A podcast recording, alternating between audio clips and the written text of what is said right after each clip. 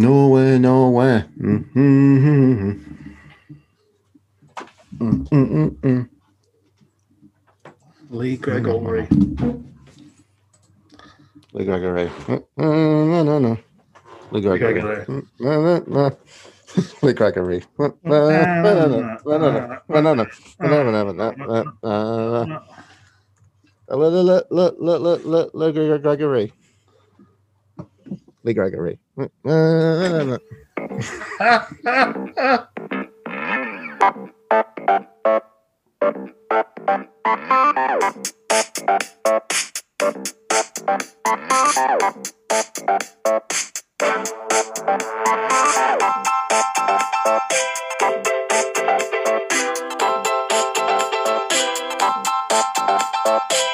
Welcome to Different Gravy, not just another Sheffield Wednesday podcast. I'm one of the hosts, Richard Miller, and my co host, well, what's back? Back again. Back in the saddle, back in the USSR, back in black, etc., etc., etc. Other things to do with being back. Well, it's it's football, it's fans, and it's Dr. Luke Ledall. How are you doing today, Luke? I'm back, baby. Woo! Boom. Yes, I'm back, Back. just like all those other things.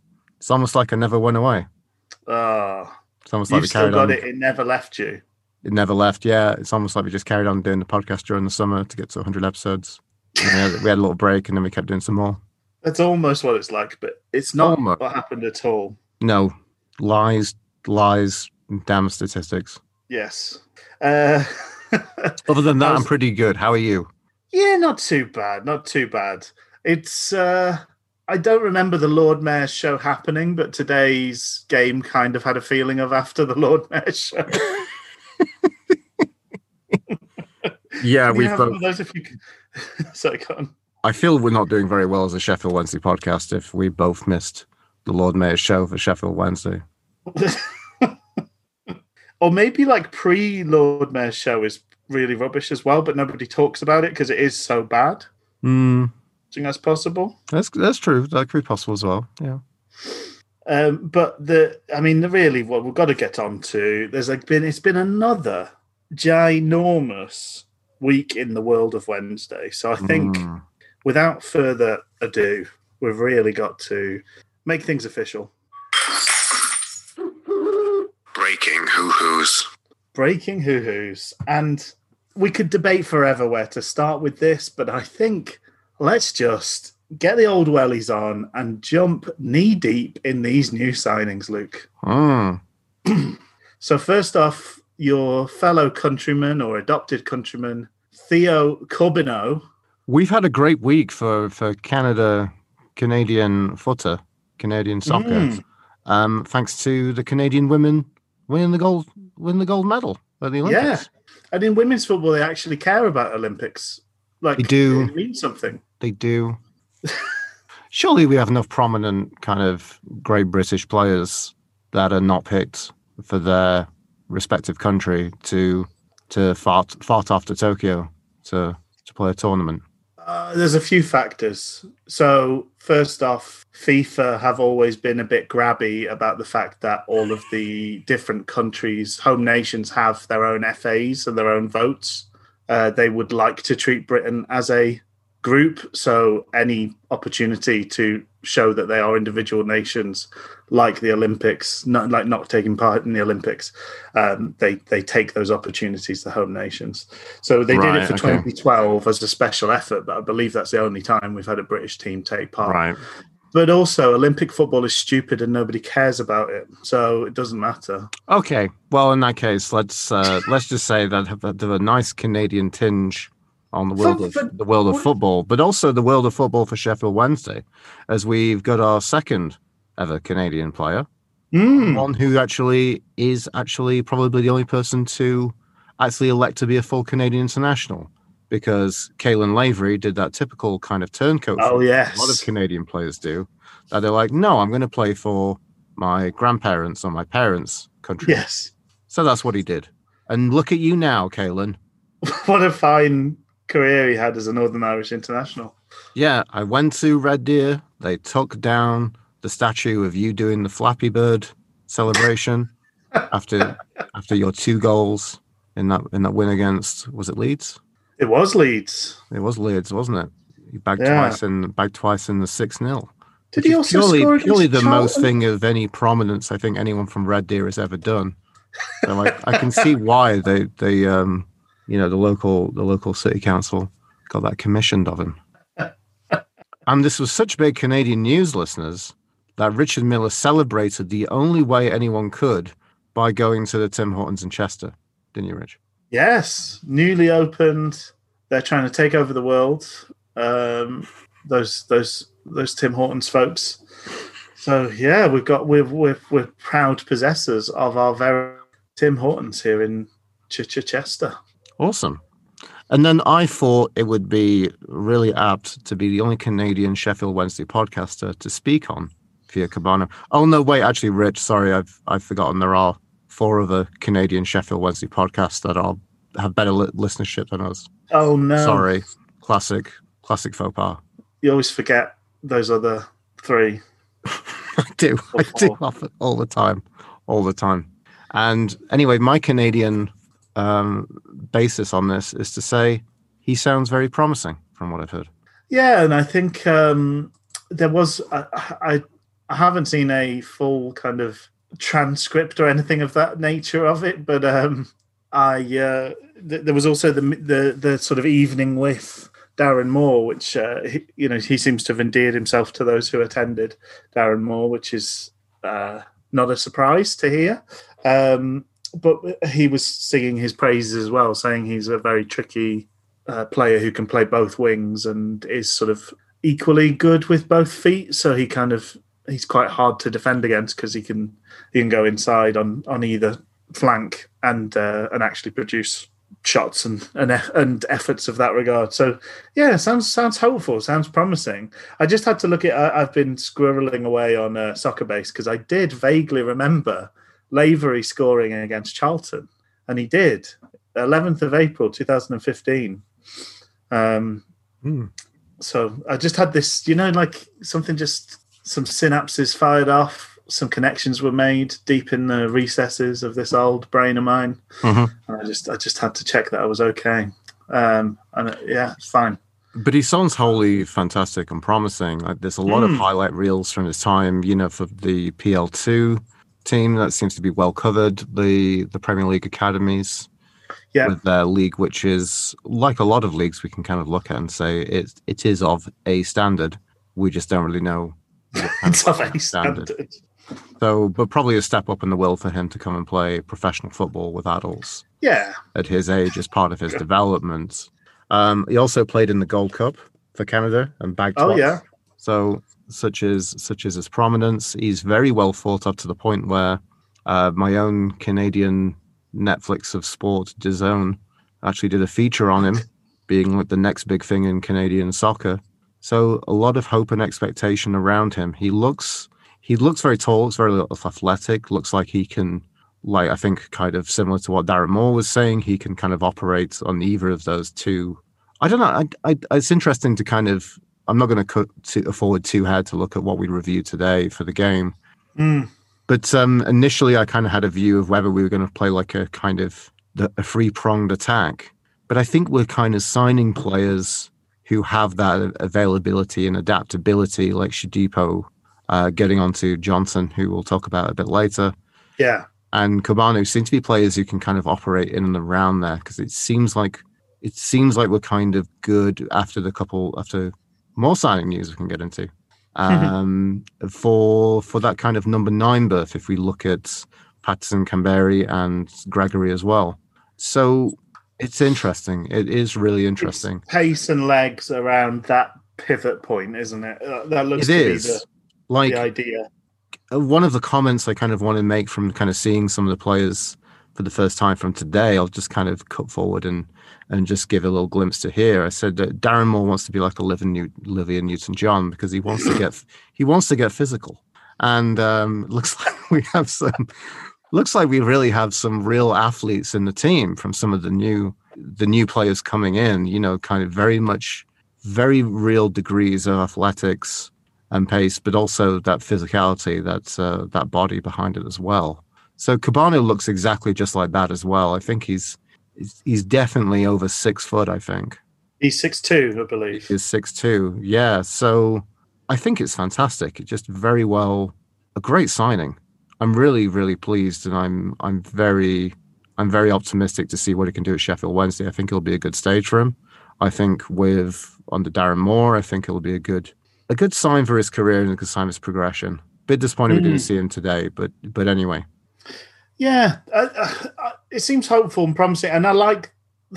It's nice to have some players that you don't know all the ins and outs of arriving, and Yes. um, I know that can go both ways, but Mm, surely not too much of a a dice being rolled to sign a kind of 19 year old who's not really played that much first team football in that i'm sure he's not co- costing us that much to be here but um, I, w- I don't know that we've talked about this on the podcast but i shared an article with you from 442 that was talking about um, cooper's departure from swansea and one of the things that cooper brought to the role at Swansea was he, he had links with academies. He's he's highly thought of as a coach for bringing through and improving young players. So Mm. Swansea were able to attract fantastic loan signings, um, partly on a result of his personality and his, you know the facets of the way he plays and, and whatever else as a trusted person. mm, But Darren Moore was mentioned favourably there as well as as a character that is seen to be very familiar with youth, the youth sort of setup and youth bringing youth players through to the to the first team, mm. um, and trusted as a player to to be part of that process for these these bigger teams that have the embarrassment of riches. So um, I, I think some of these loan signings we've picked up really point to the fact that he more himself is somebody that's that's highly thought of and trusted in the game. And yeah, to if we, uh, there's a nature of being a stepping stone to some of these players, which if they go on and do great things is absolutely fine. I mean, how well thought of is Kenwyn Jones, despite the fact he only spent mon- one month on loan with us. Wednesday fans talked about and loved him forever because you know you don't mind being part a stepping stone on a journey if they are clearly a good bit better than your level, or at least show signs of being a good bit better than your level, Mhm. which has got to be the hope with some of these Premier League talents that we've uh, we've borrowed for the season. Um, but we've not just done loans, have we, Luke? Oh no. We've done we've done undisclosed fees. Oh, uh, no surprise to anybody who's been following things on Twitter or Owls Talk or probably anywhere else, um, probably in the local paper as well. I would think for the for the past few weeks. But George Byers rocked up this week, so Hmm. we've, he's we've been expecting him as we stroke our cat and turn our chair around. Um, Well, I thought the situation was essentially it's it's kind of been engineered that we can't really pay any. I mean, you said the undisclosed fees, but we I don't. I think the restrictions against us mean that we can't pay any no, but we've fees. We've we've yeah i suppose whatever arrangement we've come to it might be that we'd say we'll pay you know if if he's sold there'll be a percentage or something like that but basically to cover the the way of things now is it gets described as arriving on an you know arriving from such and such on an undisclosed fee but yeah we won't have paid any money for Byers but we know the situation swansea are in financially and i guess they want somebody off the books and Hmm. we've either we, we've done something to sort of lessen the load for them financially, and uh, as a result, George Byers is our player. Good age, um, I think he's 26 years old. Uh, I don't know whether I get him mixed up with Grimes. There's something about those two; they sort of sound like footballers from the 60s because they've also got Ashley Grimes at uh, Hmm. Swansea, haven't they? I think. So Well, he's the one who I think is kind of making roads out of, of Swansea as well. yeah. Yeah, Uh, but seems to be a good acquisition. I think so. Yeah. Um, I was unsure. He didn't seem to get much of a kind of looking when he was on loan at Portsmouth. No, and I think that's something that he kind of said when he left was that he was unsure. You know, he felt a bit hard done to by the lack of game time. So, but a promising player. I think he's had a little bit of time at Swansea, beset by injury, but um, does seem does seem to be someone who I I think we're again giving him a decent platform for his talents. Um, sounds like someone who is has a de- degree of creativity to them, can stroke the ball around. Yeah, I'm I'm intrigued to see where he's going to fit in the Sheffield Wednesday team as it kind of stands. Yeah. But definitely, I think seems seems a pretty decent signing. I'm going to say. I suppose that's you're sort of talking about the we've got this kind of three pronged approach up top, which is pretty much what we ended up playing today, and I think it's pretty much what we ended up playing um, the game between podcasts, which was uh, which was the cup game. Uh, mm. But I suppose having an extra midfielder or two it gives us options anyway. You know, we've got to manage legs. The amount of games where we just looked tired and leggy last season and it caught us out was you know t- sadly too too many to count mm-hmm. um, but it also means potentially we can probably play a four in midfield if we need if we want to have a, a, pairing up top or we can flood a midfield if we need to which i don't think we've had an option to do for a long long time you know there's it used to happen all the time against monk that teams would often play three central midfielders and and then also the kind of wingers or wing backs would be in that kind of area as well. And quite often we'd be five against two or four against three. You know, we'd be quite often outnumbered in that area. Um, so I suppose that get, having some options there means we can kind of fight fire with fire a little bit more, which mm. um, is a nice thing to have. I don't. I have to be honest. I don't know a huge, huge amount about him other than uh, there are some Swansea fans sad to see him go. Um, he's got a reasonable reputation, and uh, it, it's it, we have what's starting to look like a very well. You know, once we get through the rest, all the more all the rest of the signings this week, because there are plenty. Um, it looks like a very well balanced and built side. It looks like some thoughts gone into it, and we've got mm-hmm. options everywhere. Um, you know, there's no obviously there's certain players like Bannon is to an extent irreplaceable, but you can kind of see somebody like Wing, somebody like Byers, if he's the sort of player I, I, I believe him to be. Maybe there's less weight on Barry Bannon's shoulders, and he doesn't need to play every second of every game. You know, maybe sometimes he gets taken off at, at the hour mark because he's played three games in a week and he's 32, 33 years old. You know, mm-hmm. there's naturally going to be those moments. So, yeah, it's good to have options it seems like a, a shrewd bit of business. A, another player of championship caliber coming coming down to League One, so you'd hope mm-hmm. at least good enough for the level we're playing at, if not hopefully a bit of a mm-hmm. bit better than that. Um, we've got Marvin Johnson, uh, who was let go by Middlesbrough at the end of last season, so he comes as a free signing. Um, formerly of the Pigs, but yes, I believe, indeed. Yeah, I believe that there's there's been a, a, there was a poll of Borough fans, and most of them would have liked to have kept Johnson uh, at the end of last season. Um, he's one of the many wingers that we know Neil Warnock likes to gather around himself. so.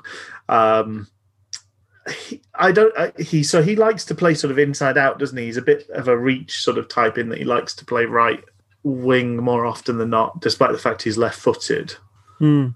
Um, what do you do? You how do you do? You have much prior knowledge about him to, to bring to the table, or are you similar to me? Sort of the the highlights look good, the talk sounds good. Um, I don't think he made a great fist of things at, at, Sheffield United, but he has done well well enough elsewhere to to make me quite excited about him as a signing. I would probably say the same. I think he, I don't kind of recollect that he was someone who was a real star in the third tier for Oxford, I think it was, mm. when he was there. And no, but it, it seems to kind of match into that mentality that, you know, he's got a bit of a bit of attacking guile to him, probably has a bit of pace to him. And but you know, definitely again one of those characters who we could go with a wing or we could go with a front three, and he would be a player for there as well. Yeah. We seem to have collected quite a few players like that, I must say. I mean, even to a lesser degree prior to more coming in. I mean, Andre Green is a player that we yeah. kind of forget about, a player that I've massively forgotten about in terms of wing options. So probably remembering those here, depending on his kind of depending on how good he is. I'm going to be honest. like you know, there's a lot of consideration from uh, I think my, myself and a lot of Wednesday fans to be about you know, is there anything still in the the link there with Josh Sims? Yeah. Who was that? Uh, there's also some kind of rumblings in the local press that it was maybe one of the two. So, but now Okay. getting Johnson in, Johnson, Shodipo, Green, um, options for then maybe some kind of wingback options. I mean, this this is a good segue, but one that we won't hop on just yet. We'll leave the uh, our bike lock on our segues before we uh, hop on to say what what was kind of like the um, you know, it's making me wonder about what the formation was today. Really, I'm going to say so. No, very positive acquisition. Um, you know, a little bit of a more kind of senior ones. You know, he's one of our first signings that's broached the the age of 30. Yeah. But again, you know, could be shrewd for, you know, a championship, established championship talent to drop down to League One. Well, I think that so we, we should probably just mosey on into talking about Lee Gregory as well because they signed pretty much hand in hand. You know, it was the same um, evening that they were both announced. So Lee Gregory is another one that's over the age of thirty. So I think uh, yeah, they're both. Um, so Johnson's thirty and Gridley Gregory's thirty-two. They're the only ones that we've signed that Mm. are over the age of thirty. I mean. You, you need a bit of experience in there. So some experienced heads are useful. Uh, we've kind of got one of those at the back in Hutch. We've got one of those in the middle in Bannon, and then if you add Gregory up top, we've got another one up top. So good, really, really good teams are made up of. They don't just have one captain; they have a captain at, at every part of the pitch, um, and we've got the potential for that if they're all kind of willing to muck in and um, be part of this oft described project uh, that's happening here at Wednesday, then uh, then that, that feels like a good a good way to to sort of mix things up. I, I think it's also notable. I- I know with Gregory, I'm not sure about Marvin Johnson in terms of the terms, but I know Gregory is a year, and we've got a choice about the second year. Hmm. So it's not the case like Fletcher, like Abdi, like Jones, like Boyd. It's not the case that we're throwing extra year seasons at these players to kind of get them to over the line, as it were, Mhm. Mhm. um, which is good. It feels like a sensible thing because I think at 32, Lee Gregory, Turning 33, I think, this year as well. yeah. So you don't want to be hitched t- for too long to that wagon, really. Mhm. Uh, so, so giving ourselves a year with a, a an option to to take a second a second year if if it works out for both parties feels like a sensible way to do things. What do you make of? So Lee Gregory's come. Uh, he's taken that number nine jersey, so he's your he's now your de facto pick for our top goal scorer. is he, or is it, or is it my fellow countryman Fio Cabano? I think he, I believe he's been given number nine. Oh, so therefore, therefore, because I said it was a striker. I did. Oh, I did say I it was our, you said it was going to be number you. nine. I think you did, Right. yeah. Which, um, you know, initially I think I was a little bit. I felt a little bit. The well monitor was it was a bit lower than usual for Lee Yeah. Gregory. but then I, the more I kind of think about it, the more I think that he, I think, will be a success to us. To the tune of what I don't know it's going to be, but I think previously looking about Lee Gregory, he's a bit of a, a bit of a cart horse shithouse who can bag He's- a few goals in the process as well. he's the sort of player we hate playing against. Very much so. Yeah. And I think we're going to come up against. Sorry, I'm pouring myself a ice cold Dr. Pepper if you can hear that uh, Foley sound in the background. That's. Um, we, uh, yeah, I think I, I- I think we're going to come up against lots of teams built around a big awkward front man. Uh, not You to Charlton Athletic.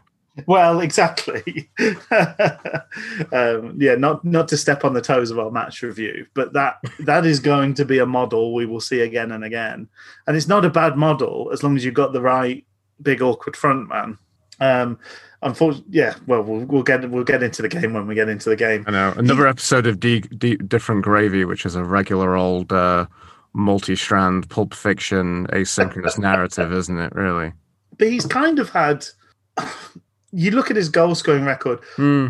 and, and it's interesting that Stoke City had him and Fletcher together last season, at least for part Mm. of it. And he's got a Fletcher-esque goal scoring record. You know, it's it's okay. It's not staggering. He sort of gets a goal every. Well, it depends. I mean, obviously at the lower levels, he he was he was scoring. Well, at least that's goal well, that's the interesting thing to look at the collective bulk of of Lee Gregory. of Lee Gregor. look at his big old girth. Uh, look at his time with basically with Millwall over five seasons. Yeah, Basically, uh, 10 goals in the last two seasons the 2017, 2018, 2018, 2019 seasons, 2014 15, the relegation season in the championship for him, uh, which he got nine goals there. So that's basically like almost pretty much almost 10 goals Yeah. um, a season in, in the championship at the second tier league. Drops down to League One in 2015 16, 2016 17, gets 18 and 17. yeah, I mean, it's five years ago at the very latest. But I yeah. don't know. The more I kind of think about, it, the more I think he could well be someone to achieve. I'd, I'd like to think my prediction might might not be too far off there. Well, also, I mean, I know he didn't play a huge amount of football for Derby, but three goals in eleven games for Derby is not to be sniffed at last season. not to I be sniffed at either. Yeah. Terrible last year, and really, really struggled for goals. Mm, So managing to scrabble together kind of like one in every mm, three or four games. Sure.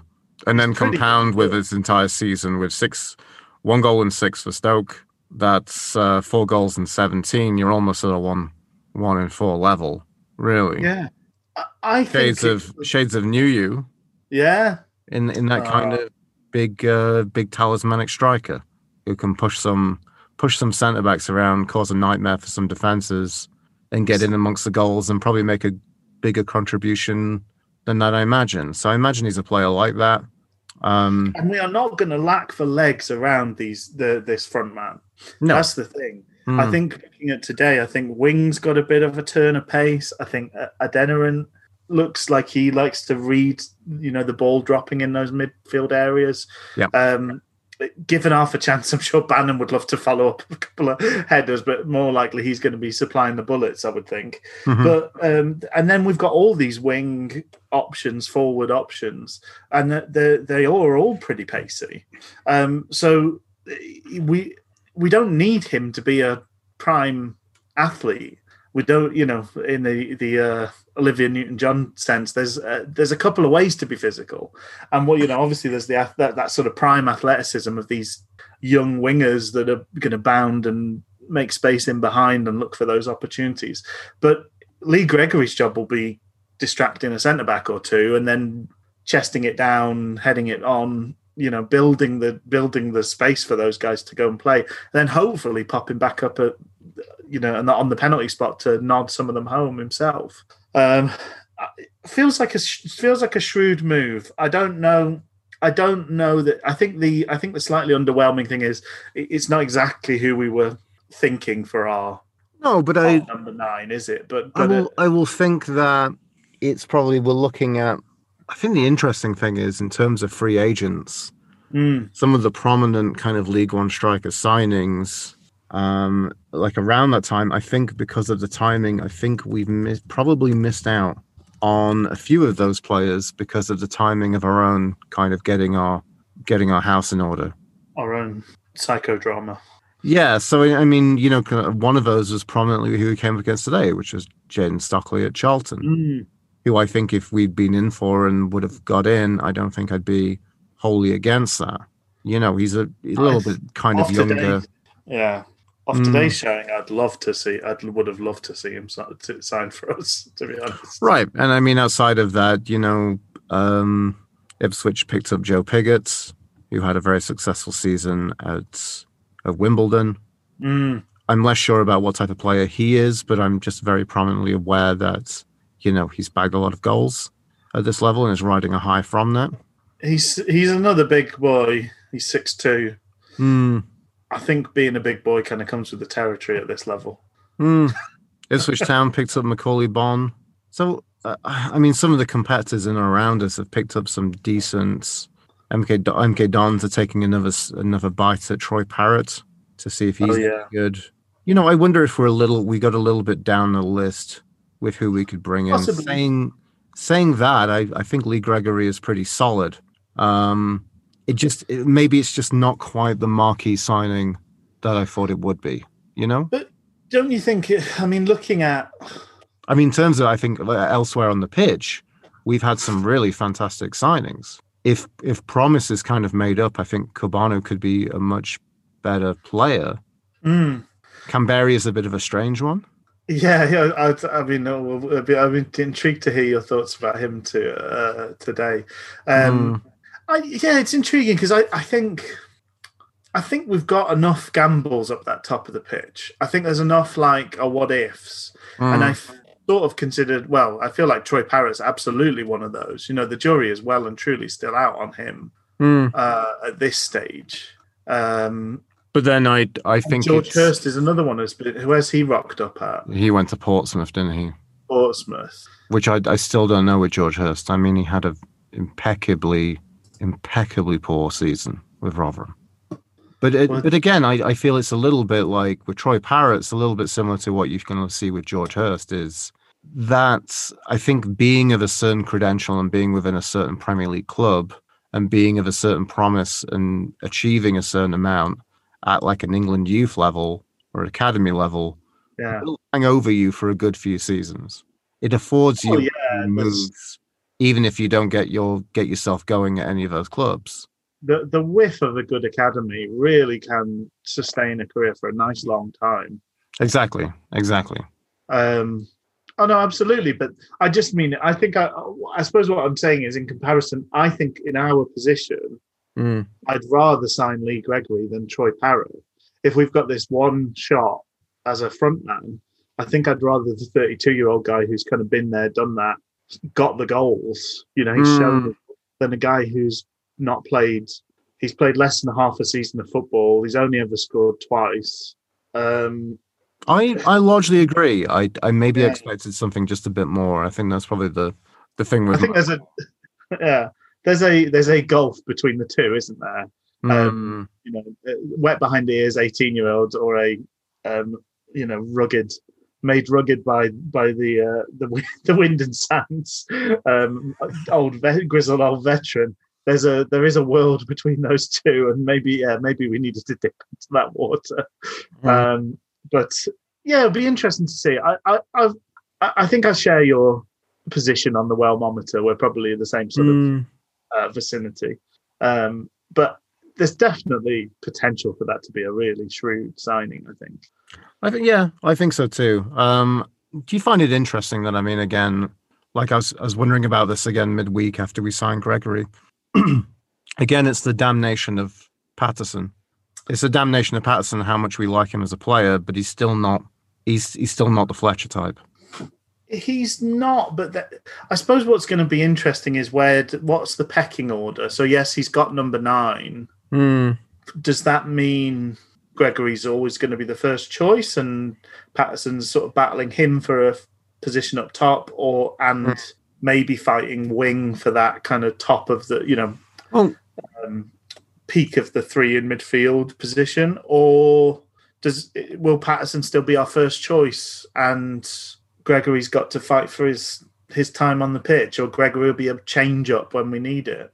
Mm. It's going to be intriguing to see. And um, I mean, Green, Green has started both these first two games, and well, well, not to foreshadow too much, but no, but I I, I would think be really the- pleased if that's not the case for very much longer. I think we've done impeccably well with the timing. The fact that we've made what like well, we've come on to well twelve signings, is it now? But well, that's the so the twelve that took us to eleven signings this Yep. pre-season. Yep. The twelfth and so far the final new signing was was Lewis Gibson, who who's come on Mm. loan from Everton, and I believe we've been on the hot on the tail of uh, Louis Gibbo, um, seeing as we we were we were after him in January as well.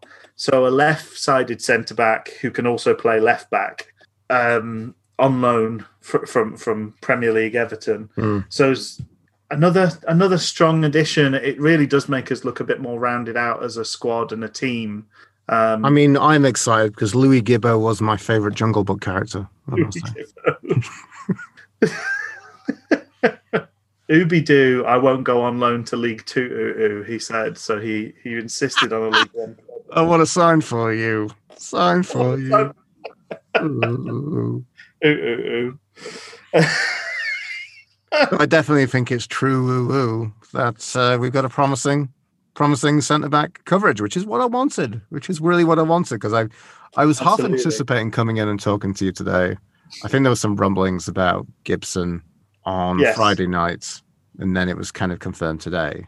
But I Well, he was followed by at Chansiri on Friday, which is normally the dead giveaway. That is true. That is true. Chen Chansiri's Instagram is the is the uh, the Alan Nixon for the um, the generation now. You may have Twitter, Nixon, but I have Instagram. I have Instagram, and when I'm not following Megan Fox, I follow suspiciously unknown footballers. Nestling alongside Justin Bieber and Ariana Grande is Lewis Gibson. Thank you. Next, and by next, I mean I mean a, a potential League One footballer. Oh, Justin Bieber said he got his peaches from Georgia, but uh, we get our peaches from the Premier League academies. It- it's, he intrigues me, Lewis Gibson. Sorry, just to, to get back to the, the serious business of uh, not knowing anything about anything. If we have to, if we have to. Hmm. Uh, take that, Adriana Lima. Uh, this my next Victoria's Secret is the next signing for Sheffield Wednesday. Is unsubtly revealing Florian Kamberi's arrival at Sheffield Wednesday. Uh, he's a young boy. He's a young boy in the flush of life, flush of Mm. youth. Um, well, I wonder whether Gibson. Well, I I, I, I wonder if Jojo. what the I wonder mix is. also if uh, Jojo Siwas had a youth career at Grasshopper Zurich as well.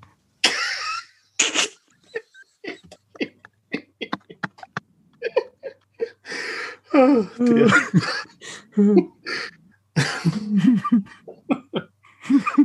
if you enjoy making references that jump between Instagram celebrities and lowly, lowly, lowly footballers, do feel free to hit us up on uh, at Gravy Pod on Twitter.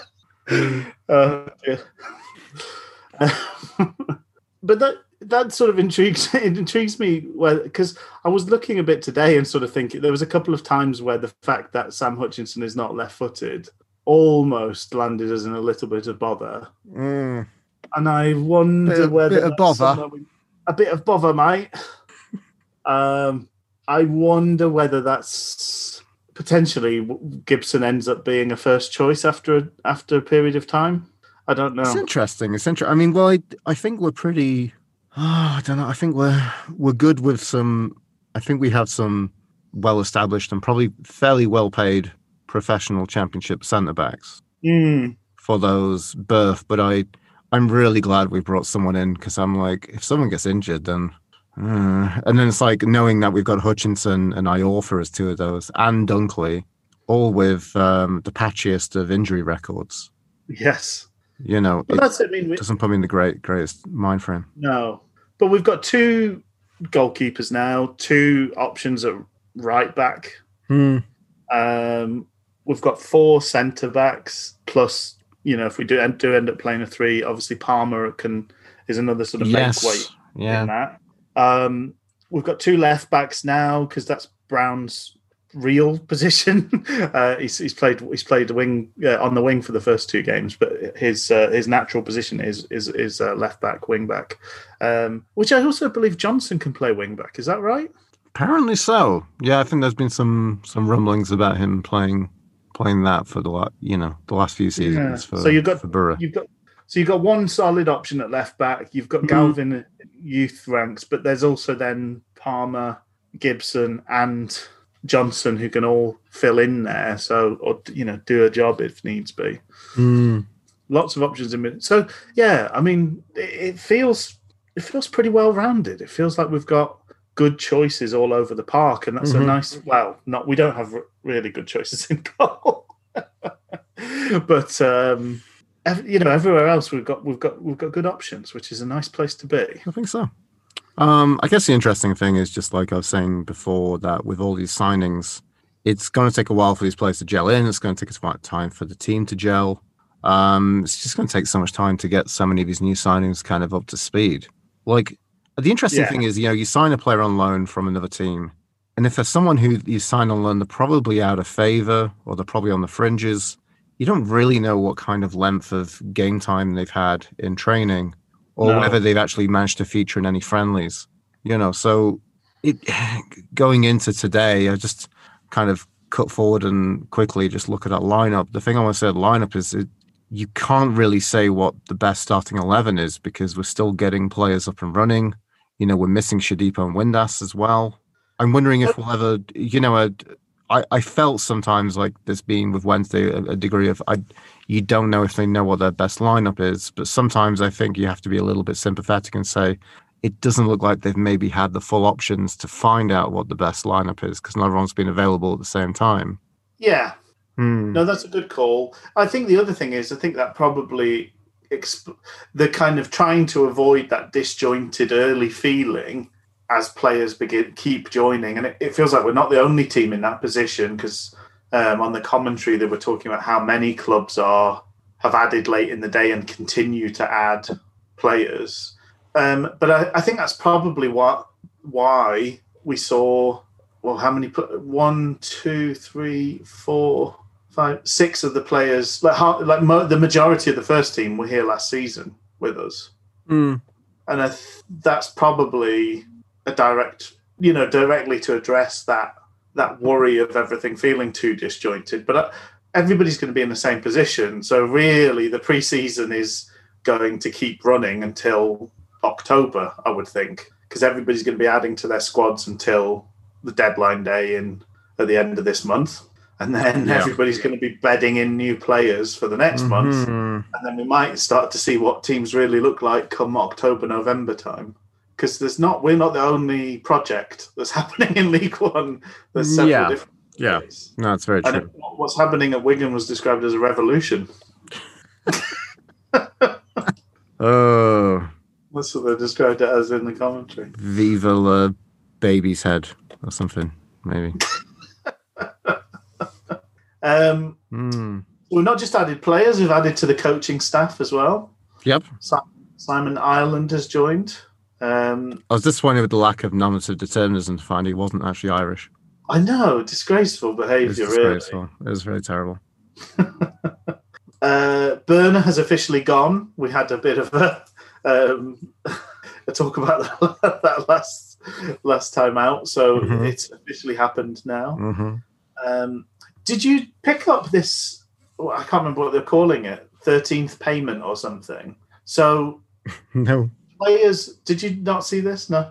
Nope. So um, I'm trying to think what to call it now. Oh no, the word has slipped from my mind. Severance. Players are allowed severance pay if you let them go. So the reason that Tom Lees and Adam Reach and uh, Harris, etc., haven't signed for anybody yet Right. is if they didn't sign a contract for the whole of July, we had to pay them for July as well.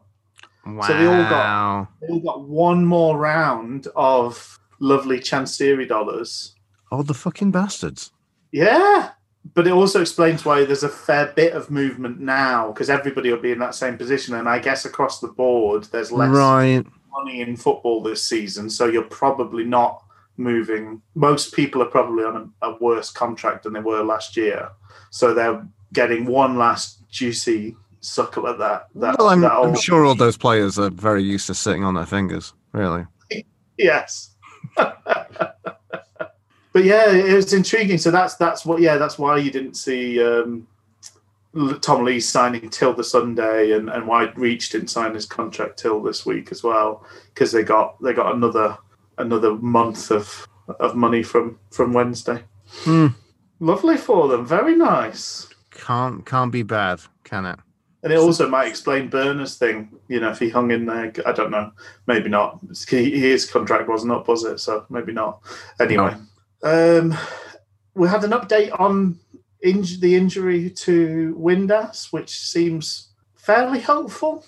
It's, it was bad, but it also it's not like out for the season. It's it's a couple of months out, which Mm, means and he seemed- won't he seemed- by. He seemed a little bit positive about that, didn't he? Yeah, I suppose from a very selfish Sheffield Wednesday point of view, and this will probably come to bite us on the bum, um, it, it wards off any potential transfer interest this window, um, and he should be back to have an impact on this this chunk of the season still, which uh, which would be good. Um, I think for all the additions, I, I don't doubt that he would be a first choice more often than not for us. So yeah, positive. And for Shodipo, we don't really know the full details, but it doesn't. sit- That's not going to be like a long one, really. It's more of a a strain from what we've heard. Yeah, yeah, very much so. So the last bit of news we've t- we've talked about it a little bit. I don't know how much there is to say about it because nobody was able to watch it. Um, but the Huddersfield game happened. We we are out of the cup already uh, before the season started. uh, I listened to it. I managed to follow listen to it on uh, the, the iFollow. Got the uh, the commentary from uh, Rob and John, um, and it sounded like a fairly even but a bit boring game. Maybe slightly shaded by Huddersfield, and then we lost on penalties. And then I watched the highlights, and um, it looked like Huddersfield doing a training exercise of just having shots from different places, whilst another team in different shirts sort of stood there and watched.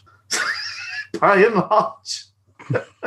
but we have seen the incredible moment from Bannan. and that was really fantastic. Mhm.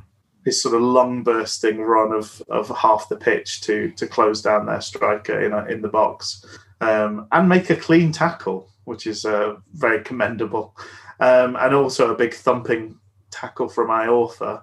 Anything else to draw out of that? Really, just it's the League Cup, isn't it? It's the League Cup. It's another penalty shootout against Huddersfield, which we lost. Yeah, Um, who knew that if there was a penalty against Huddersfield, that uh, Jordan Rhodes was fine taking one for Huddersfield? first up. Yeah, only took me um, only took me till recently. Maybe I'm a little bit slow in life. I think I am a little bit slow um, on a few things. I will say, you know. But I wondered about how much whether that was at, the, at that time when he refused to take a penalty. Well, probably because his confidence was shot because he's terrible. Um, but also, Yeah. There was probably a lot of like, "Oh, this is Huddersfield. I can't score a penalty against Huddersfield because I love them so much." Yeah, I bet there was a bit of that, which he really should get over himself. He's a he's a prick, isn't he? I, I, he seems like a nice person. But he seems spineless in that instance, though. Yeah, And I think that kind of very much wraps up our experience of him. That he may be nice, but he just doesn't have, I don't severely lacking in any kind of umph and belief for vast, vast majority of his Sheffield Wednesday Yeah. time. well, I mean, we've ta- we have talked so much about Jordan Rhodes, the man, Jordan Rhodes, the player. Um, but I, I I wonder how long it is before somebody starts to say, um, "Has Jordan Rhodes scored yet?" type thing. You know, like um, James Beattie had at Sheffield United, Hmm. because signing him and making him the number nine and starting him every game. ugh, I don't know how long that's going to last, really. Um, Yeah. I'll be amazed if they're still doing that in two months' time. Um, We shall see, I guess. uh, yeah, but it, Hmm. great PR move, you know, signing an old player. I'm sure he was, he probably almost felt guilty how much he was earning at Wednesday and probably took a very steep pay cut to, to, to go to uh, go back to Huddersfield. Um, but giving him the number nine shirt, and he did start today. He played an hour um, before the manager had seen enough. Um, yeah, I wonder how long that lasts because there just there wasn't there wasn't anything there Yeah, we kept going back to the well and getting dusty, dusty nothing in our bucket. Mm-hmm. Anyway, there we go. I don't think there's much to say about the game because it was just, yeah, as we said, there's no way of following it at all. So um, it, it might as well not have happened for the sake of it. But I liked, I liked the forward thinking from the clubs to get it out of the way. You know, we Mm. were having that friendly anyway. Why not just make it count and get it out of the way? I think that's really good. Um, the benefit for us now is that we get a week to get our team shape and work new players in, which other teams are not going to have the ability to do. They're going to have to play uh, a cup Mhm. game in the middle of this week. So I think all round a win, and we were never going to win. The, I can't be sad about getting knocked out of the League Cup. Really, No. um, it was just it was going to happen at some point, and why not happen now? Um, it's less fixtures to worry about. We've got another stupid cup that we have to do because we're in this league, uh, so we might as well get out of one of them as quickly as possible. The only sad thing is we lost Shodipo to an injury. If we hadn't had that injury, I would have said it was an absolutely excellent piece of work all round. Mhm. Um, so that brings us on to today's game, the big game. The first league game of Sheffield Wednesday's 2021 League One season. Yes, hmm HMS have a real good go at it, setting sail with a with a big toot toot of the horn. Exactly. And what a start it was, Luke. I mean, the talking points from today are: Have we got long enough? Is there is there is there enough? Well, why don't you just hold your horses a little bit there, a little bit, Okay. uh, bit there, Missy, and let's talk about the lineup. um, interesting because the thing I wanted to say was kind of from, you know, it's going to take us a while to get these players up to speed. It's going to take a while for players to gel, to get to know each other, and to kind of reflect that. But it was it's interesting looking at that first lineup. I mean, a few kind of Sheffield Wednesday debuts. Not Yeah. really a debut for Jack Hunt for Jack Second debut. second debut for him. Obviously, BPF in the nets as well. Yeah. Um, I thought it was kind of interesting to look through. Adeniran is there, which is fantastic, as was Yeah. Lewis Wing. Uh, Jaden Brown, that was kind of interesting. Was there anyone else I'm you missing? gave me a nice sheet, Luke, about how to pronounce names. It didn't have Lewis Wing on there, but I think you'll find it's pronounced Wang. Lewis Wang. Anyway, sorry, it's just a stupid one. No. Uh, yeah, Brown kept his place. He replaced Shodipo in the week, didn't he? Uh, uh, Yeah. Sunday, so So I guess the interesting thing is, I want to ask you, what did you kind of think the lineup was today? I thought it was a back four. it, I think it was a back four as well. I agree. Right. I was a bit surprised when the coverage I had wanted to put it as a three-five-two, with Palmer joining that and then Brown and Hunt being wingbacks. No, I wouldn't have. Yeah.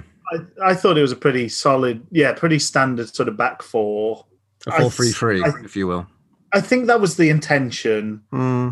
Unfortunately, as we didn't, we struggled to really get a kind of foothold in the game. So I think more often than not, we were probably three, uh, probably four, five, one.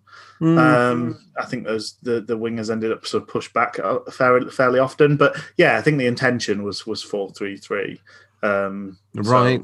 Because yeah, I, I mean, that was the interesting thing. Is you know, kind of in terms of what the knowledge that people, the story that people seem to give me. Because again, I couldn't get to see Wednesday against Huddersfield. People seem to say um, on Owlstalk and other areas saying, I don't think Brown should really be kind of that far up the pitch.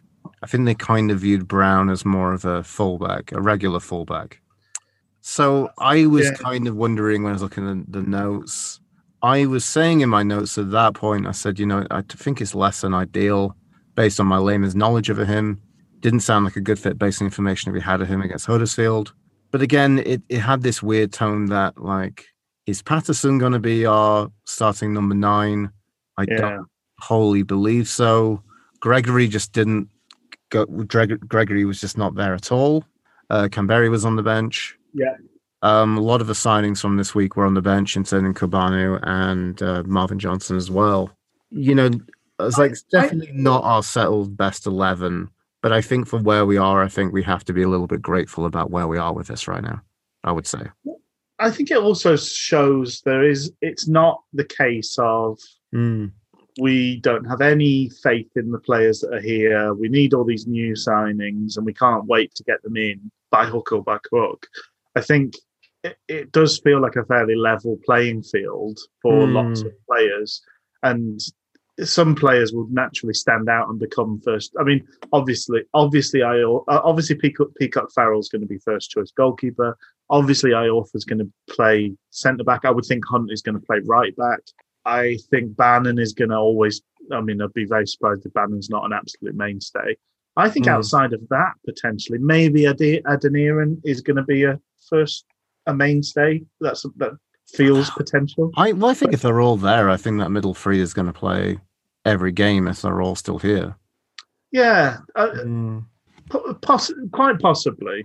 Um, I, I do wonder about Wing with that mention of him sort of flattering to deceive.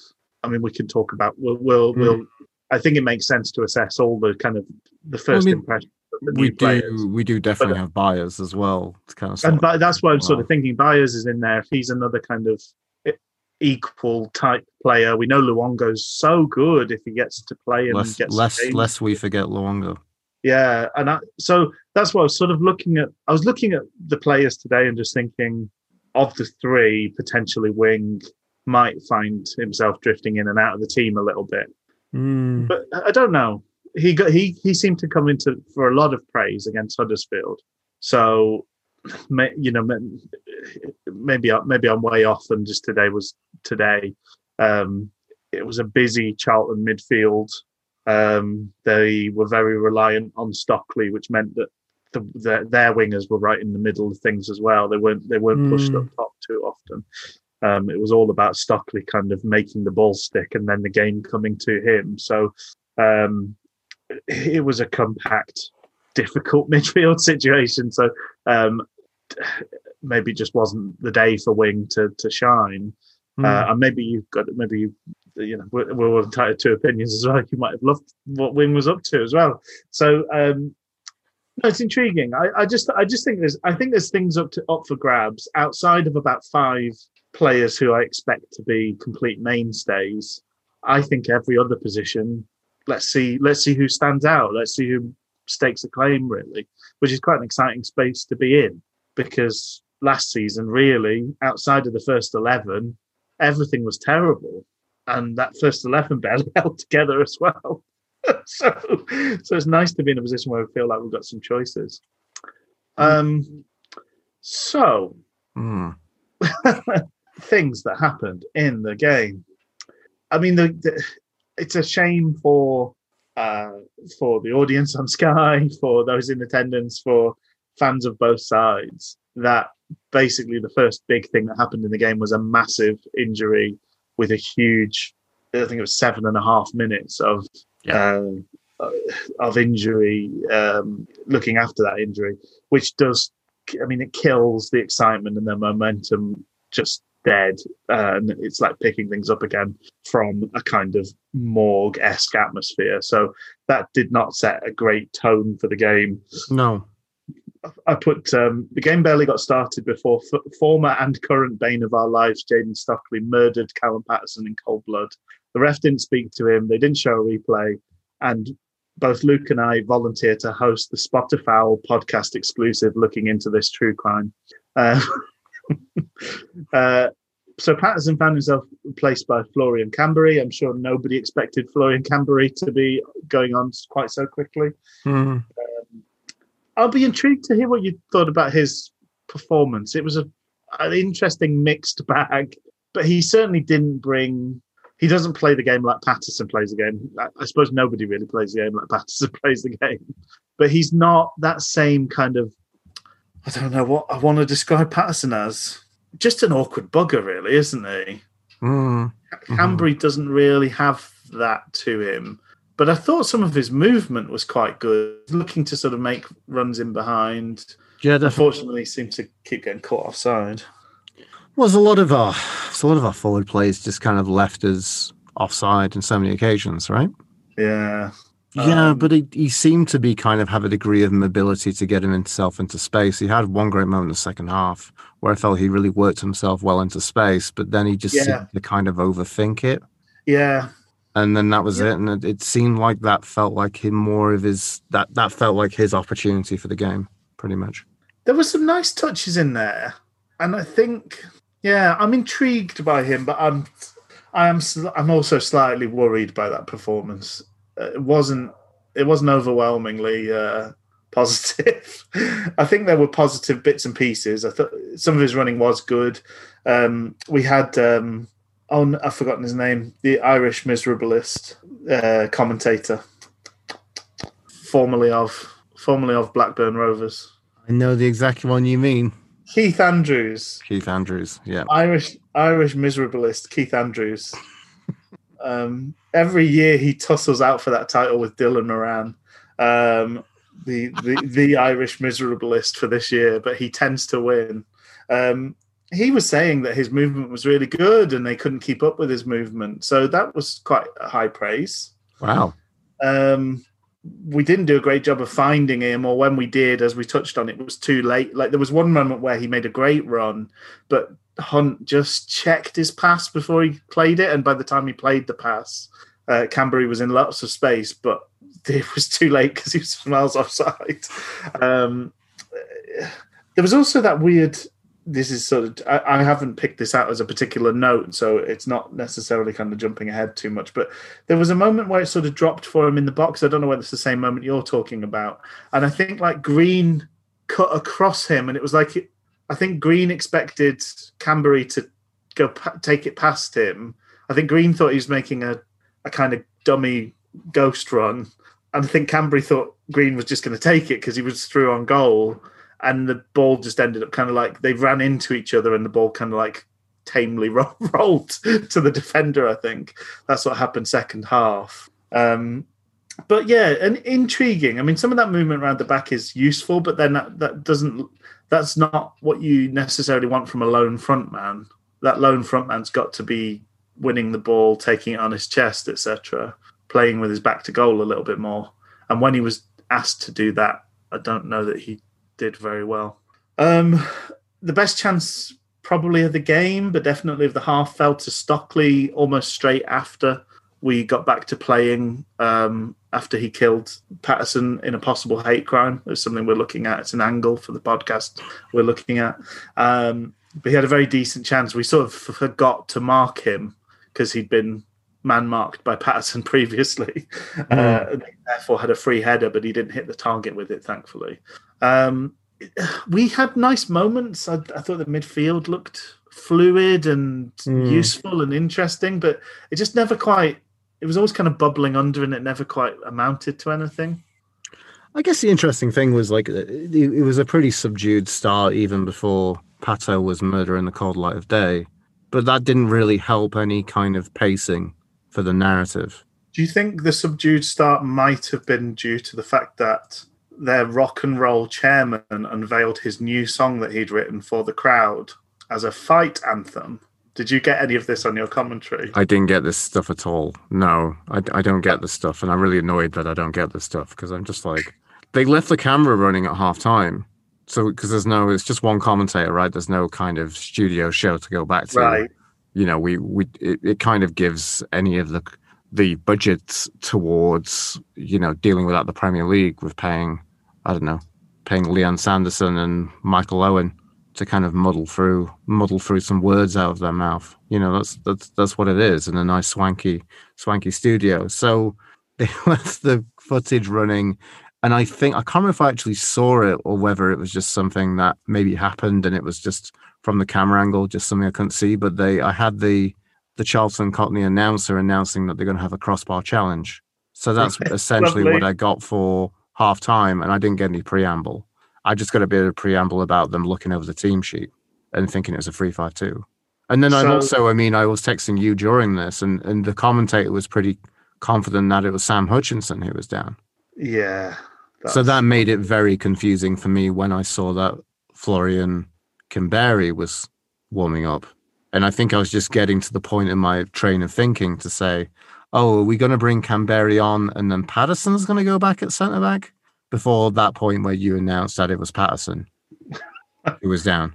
that would be quite confusing.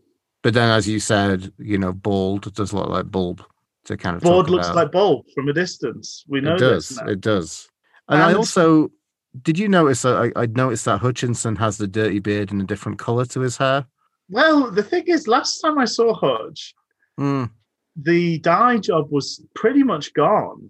So he's doubled down on that. He has gone in for another dose of the blondie uh, for the start of the season. He's really maybe celebrating his new contract with uh, with a Yeah. a, a, redip of his uh, of his skull in bleach. Um, if that's the case.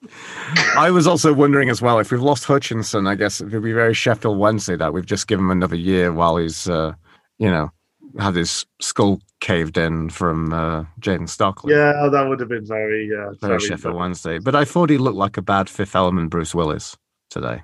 Yes, he did. He did. I mean, the curtains, the curtains didn't match the drapes, did it, on his face? So okay, so this is the from the um, Charlton Charlton's website. Mm. Uh, Thomas Sands, Sandgaard's "Addicks to Victory" track is available to listen to now across all major mu- music streaming services. An avid fan of rock music, Sandgaard has combined his two primary passions to write and release his brand new song. This is Charlton's fight song, explained Sandgaard. It started off as one of the many songs that our band have been putting together, and it occurred to me that we could write lyrics to make it special to Charlton.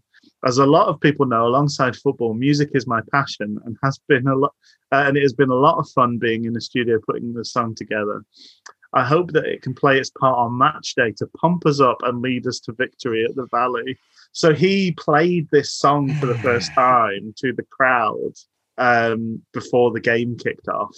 Uh, so I wonder if that was the subdued atmosphere. Because imagine if Chansiri treated us to his latest uh, his latest big number before uh, before kickoff. I, I can imagine how uh, how Hillsborough would feel, uh, it would not be excited and victorious.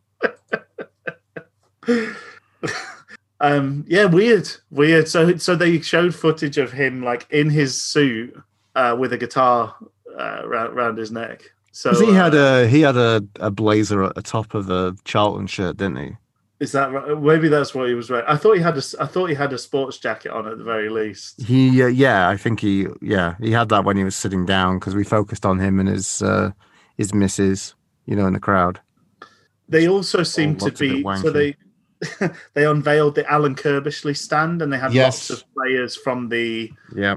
The Curbishley era. Right. Okay, that makes sense. Yeah, I I kind of put together that that that was okay. That's the reason why they were there. Gotcha. Yeah.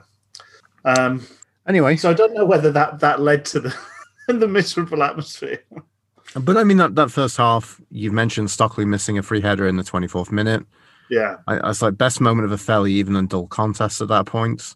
Yeah. A little bit after that, there was a moment where there was a flick on, which Jack Hunt very unconvincingly dealt with. Yes, that He was, a bit, was a kind bit of- of a panic, wasn't there? There was he took a bit of a touch, and then he had to kind of roll it out for a corner. You know, he seemed very startled by what happened there.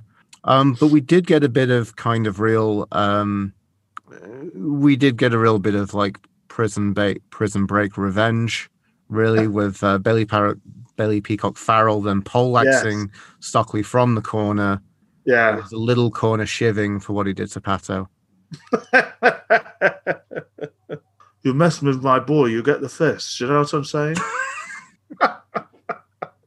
It did seem a bit premeditated, but On him. Good.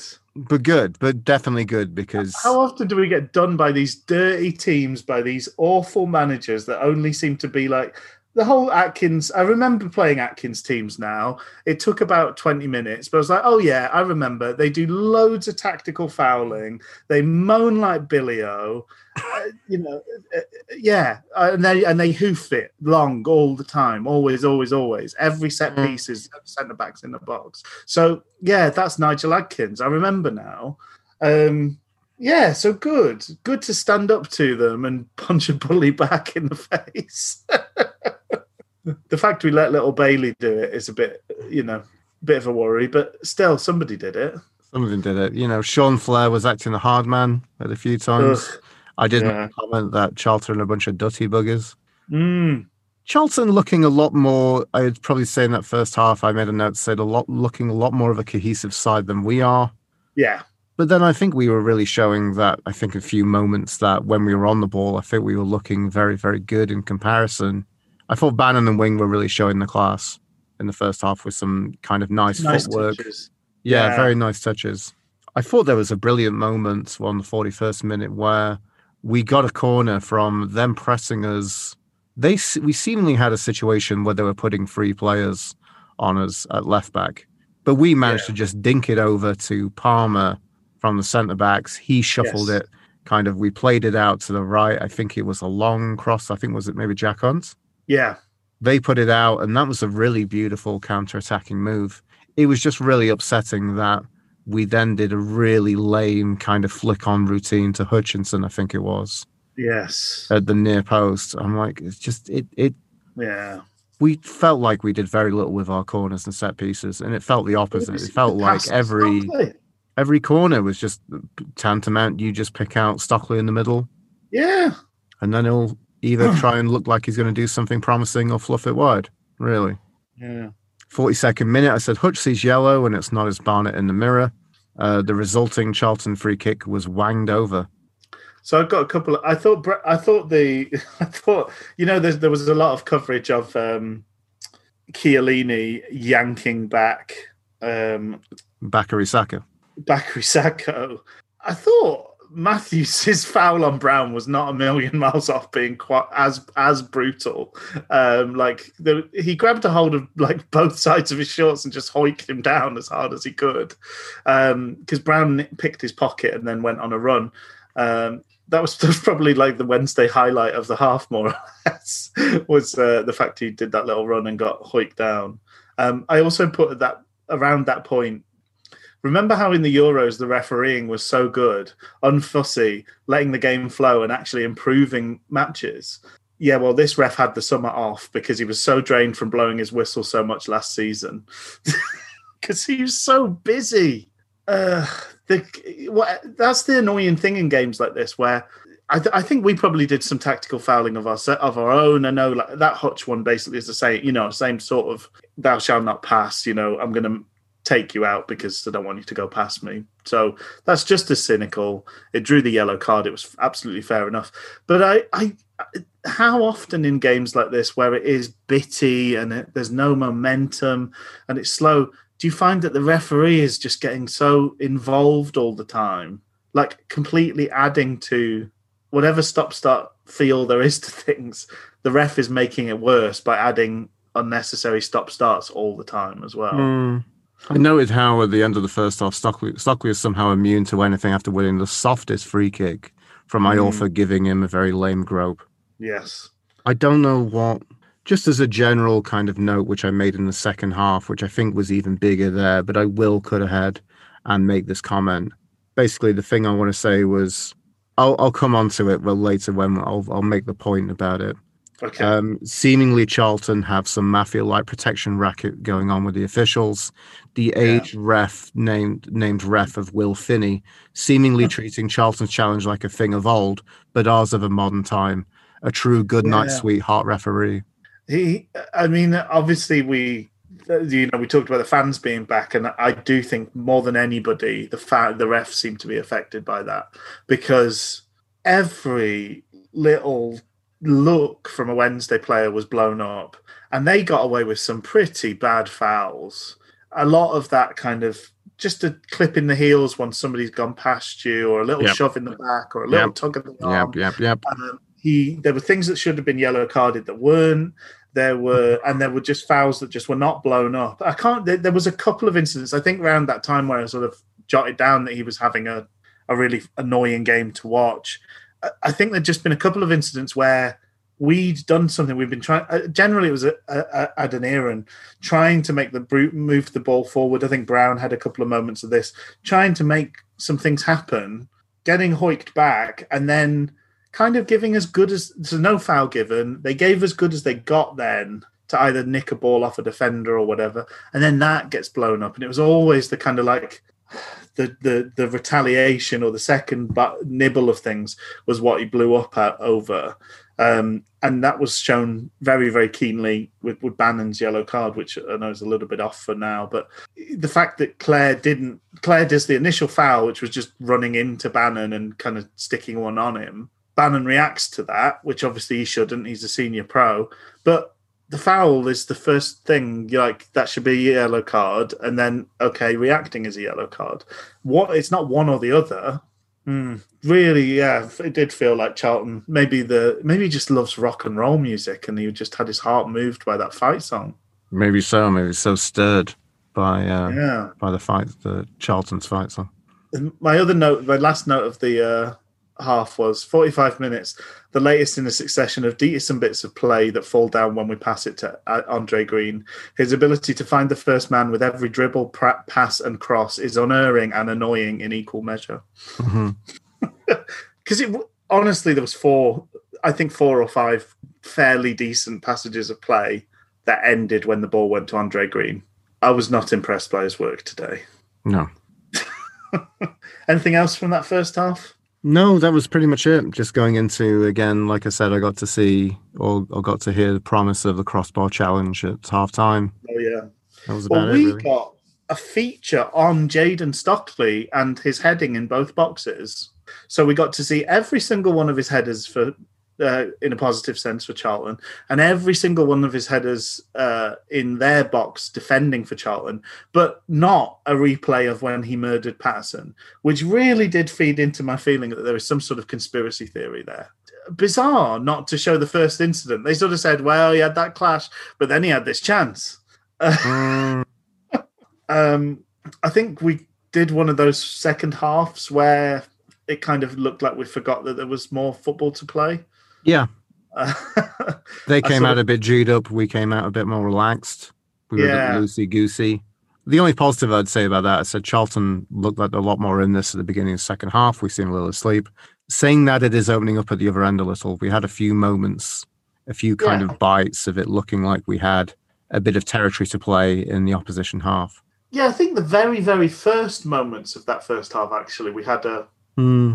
We had a, a reasonable go at it, and then and then sort of spent ten minutes doing a fair bit of defending.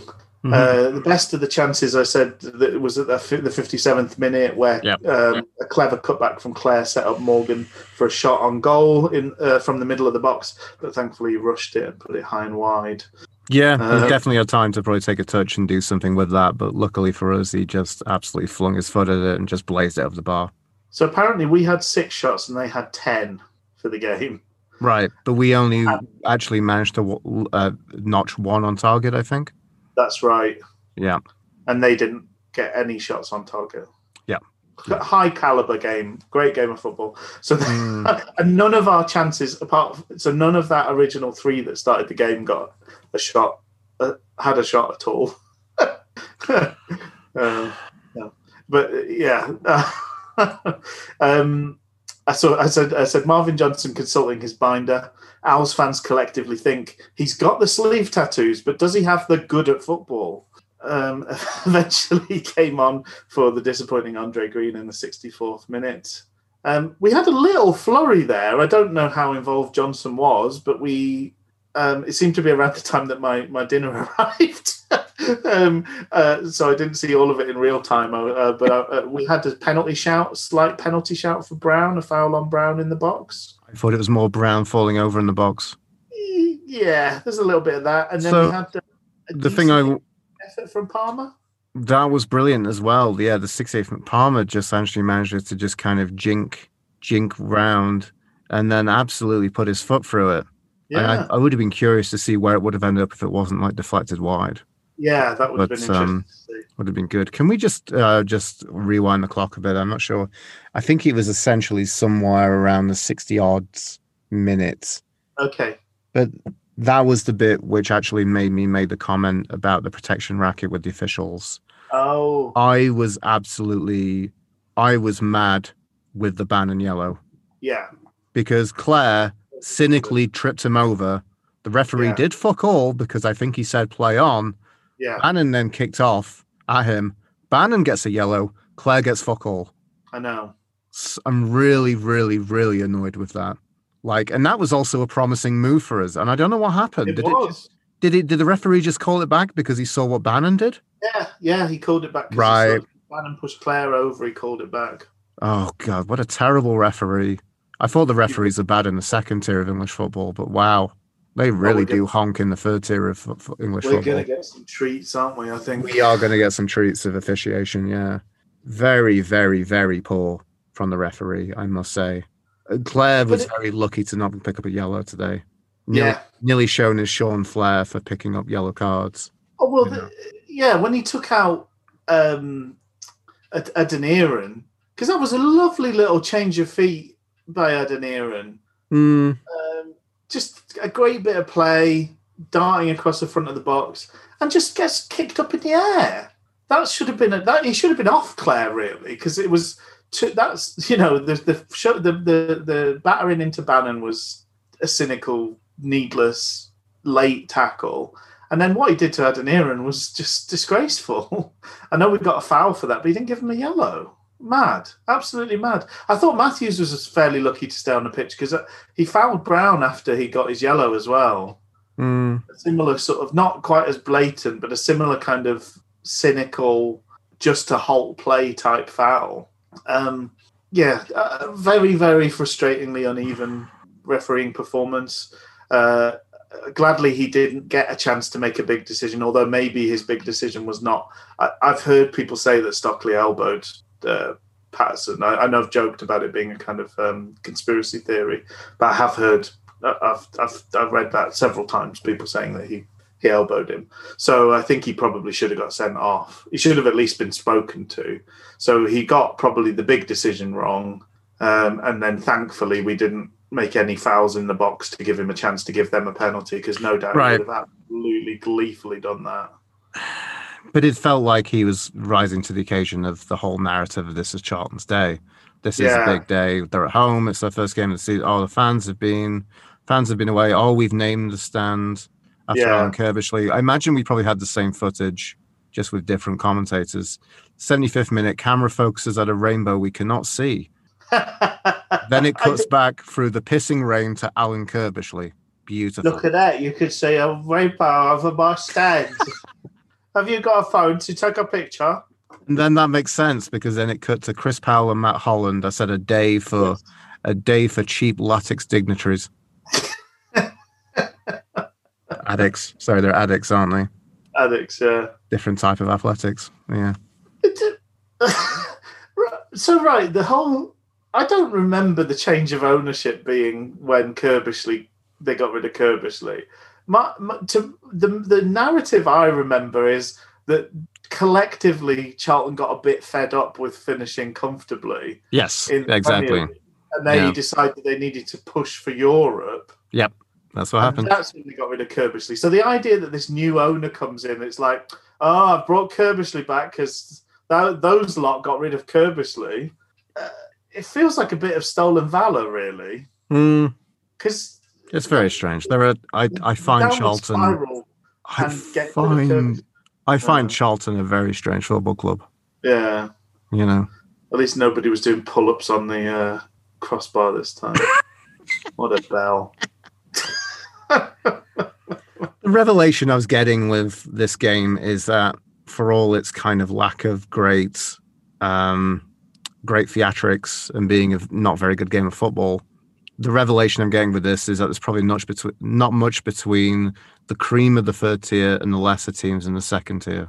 Yeah, It felt like we could have replaced any number of these these teams who were playing this game of football.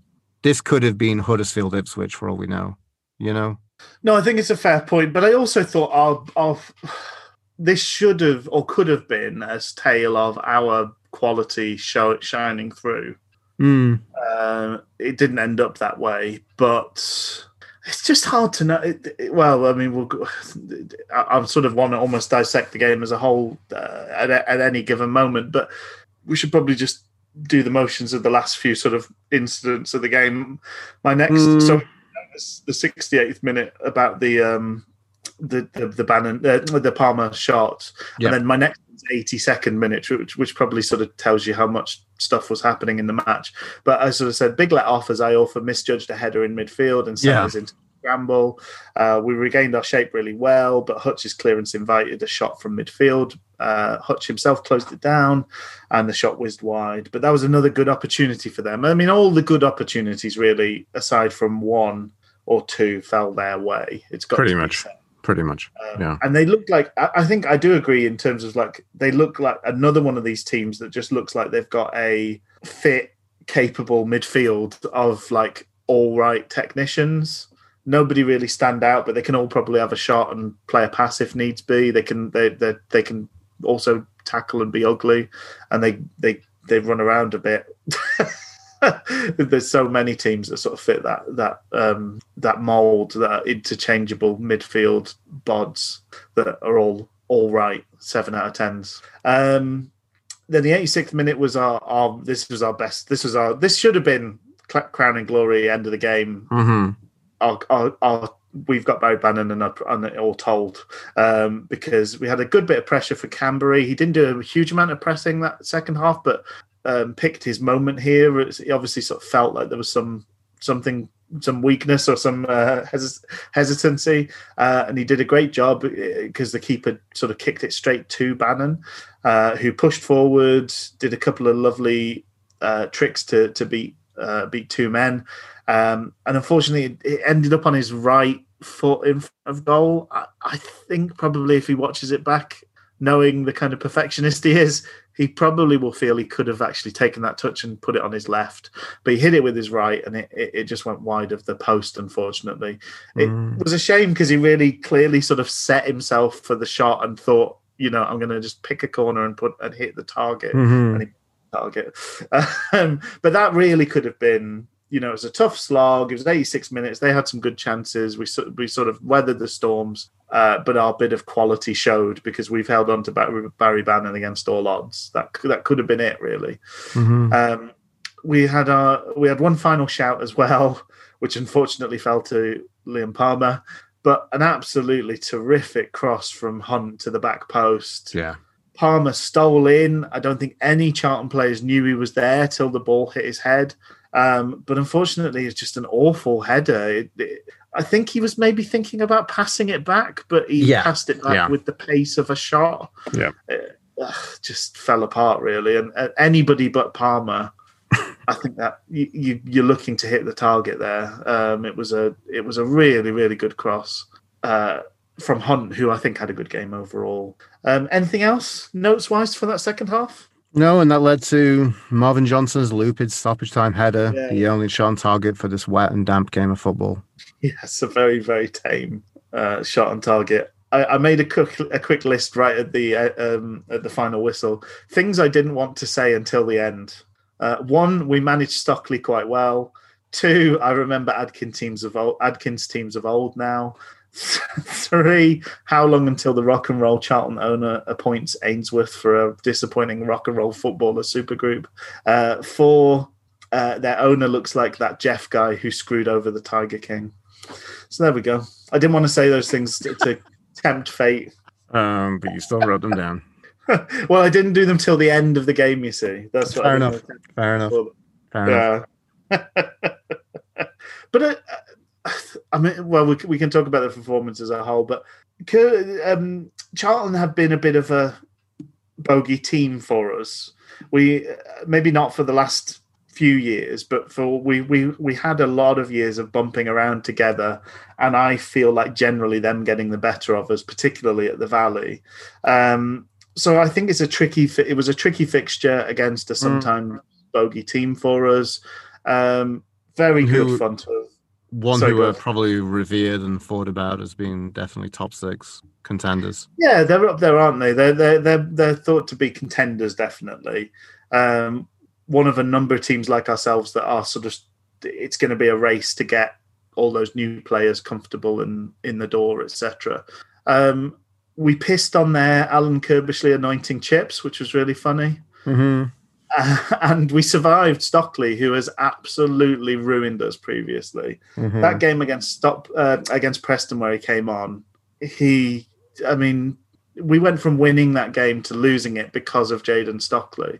He set up two goals and scored one himself. I think um, he's a difficult, dangerous player to play against, and feeds our worst sort of habits. Um, or plays, you know, feeds on our worst habits defensively. So to get through that game without conceding, I think is pretty good. Although unfortunately, we did have to sacrifice Paterson. Mm-hmm. Um, so what do you, you know, what do you think about the performance? What do you? I, I know we've we haven't been able to stop ourselves doing a little bit of uh, dabbling into the performance as a whole, but what what do you make of it? What do you think going forward? How do you feel? And then I think maybe it would be nice to go through the new players and give a first a first impression. Can I just give some more glib comments? Please do. Oh, you I'm know, all for the it's- it's- glibness. It's, what we always. It's what I always do. Adkins looks an unhealthy pinkish brown. it's all the positivity flushing through him. Yeah, exactly. That makes him look like he'd um, peop- he'd go to Italy and then look at him and say, "Your your your color is a bit much." sir. You, sir, are a bit too pinkish. think so. I really hoped uh, we were going to waz on his strobes, so that's disappointing. I know. we'll probably maybe have to wait until we get up and running and we can take them back to Hillsborough and hopefully put hopefully we can uh, put some goals past them. But the um, commentator on Sky, by the way, when Bannan missed his chance, he said, if you told Darren Moore at the start of the game that it would be nil nil and he could have a chance with, for Barry Bannan one on one with the goalkeeper, he'd have snatched your hand off. I was like, no, I- I think he would have picked just about any other player on the pitch, including Peacock Farrell. Like he has, he is broken when it comes to shooting in, in Barry Bannan. He would not Right. pick it. well, maybe Palmer would be back behind Bannan in the list, but I'd put every other outfield player. mm, uh, so what do you want to focus on first, Sarah Rich? Because I just wanted to give that terrible okay. comment about Nigel Adkins first. no, I'm, I'm, I'm, I'm, always here for the glibness. I suppose just, I, I, I Hmm. think maybe probably a good way to look at it is what were your what was your first impression of this new look Wednesday side, and Well- then maybe we'll drill down into the individual players. It seems like a team that very much, when they get up and running and when they truly manage to kind of roll out their legs uh, with the opportunity, which I know maybe this is maybe this is a litany of a lot of teams will come up against who are very physical in this Mm. league. It is going to be a very physical league. That is very much the nature of this. I'm sure You've there's got to win the, the physical battle in League One, haven't you? there's an endless line of players just what queuing up to kick lumps out of us in this league you know? Yeah. um so I, I i think that's probably a bit of foreshadowing for the rest of the rest of the the season. I i i'd see promise that or I, I i feel the promise that things could well get better and we will probably have more of a tune and idea of what our best 11 is. I think the players will you know come out of that. They'll get fitter.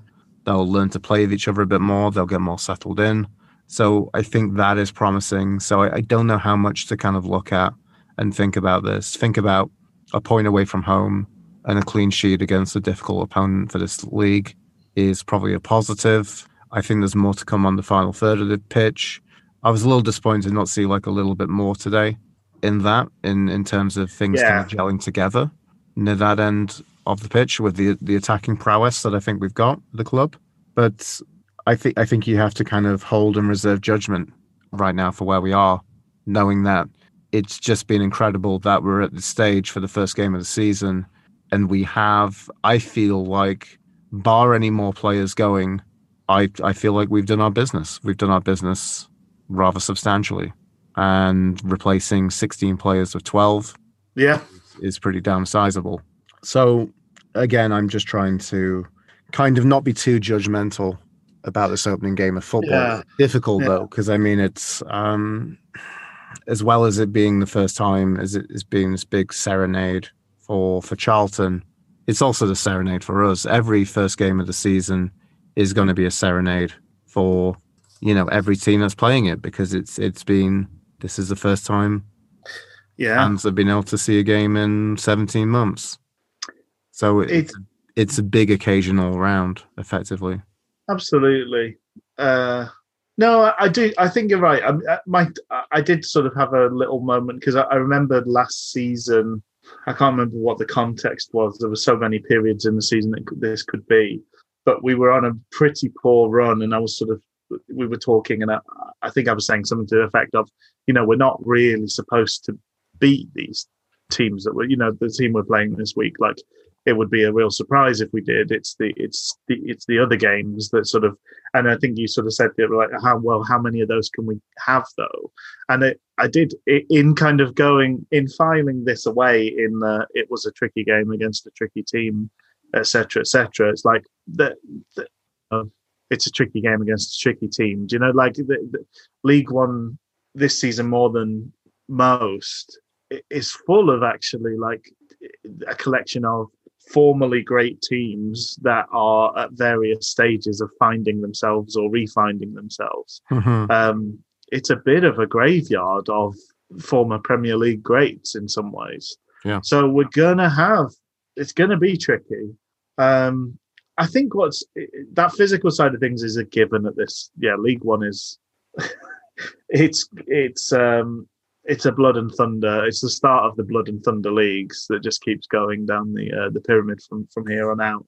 Um, but I don't It's, feel um, like we're going to get cowed or bullied, No, which no, I and think that's that's the big thing of looking the players coming in as being like, oh wow, you know, these are these are Yeah. very much more of the built athletes than I think we've seen for a while, and I think that's a real benefit to Sheffield Wednesday.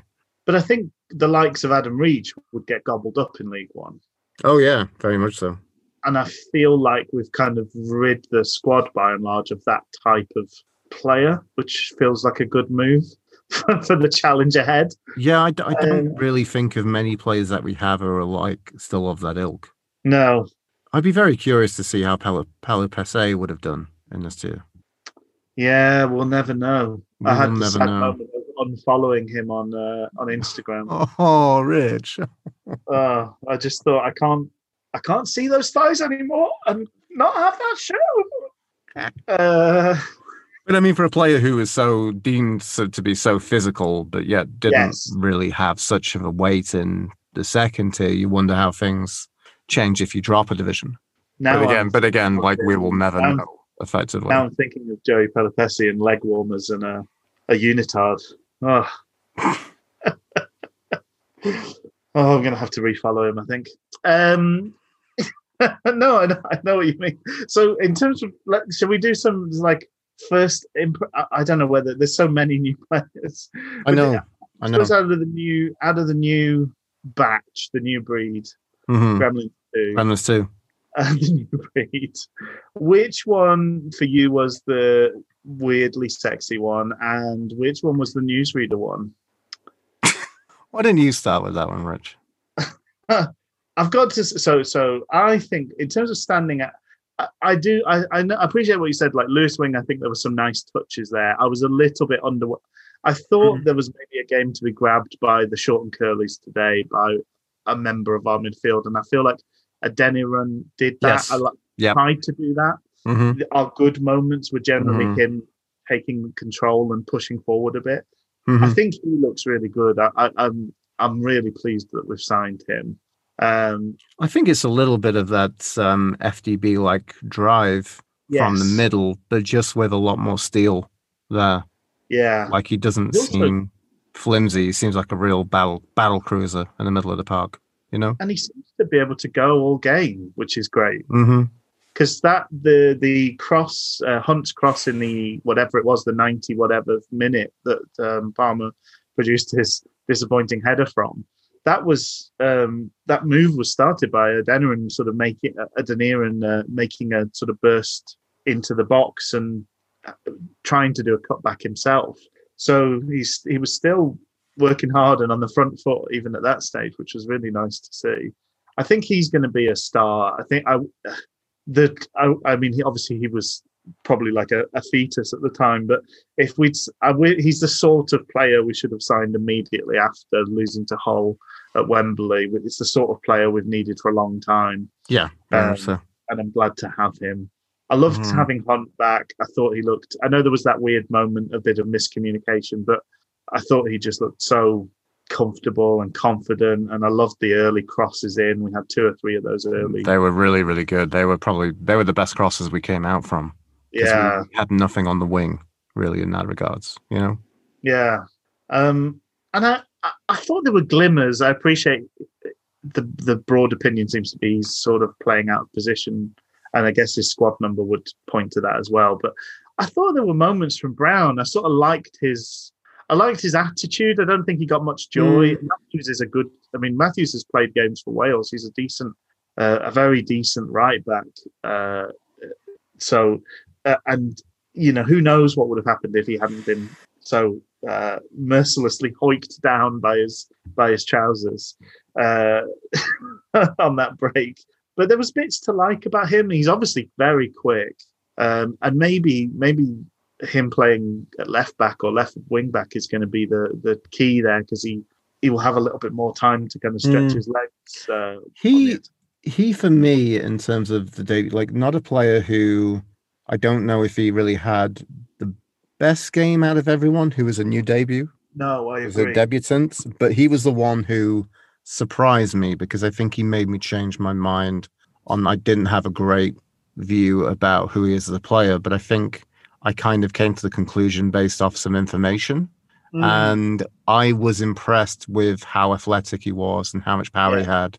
And yeah, he had a real battle, like you said, with Matthews, but um, I think did very, very well considering.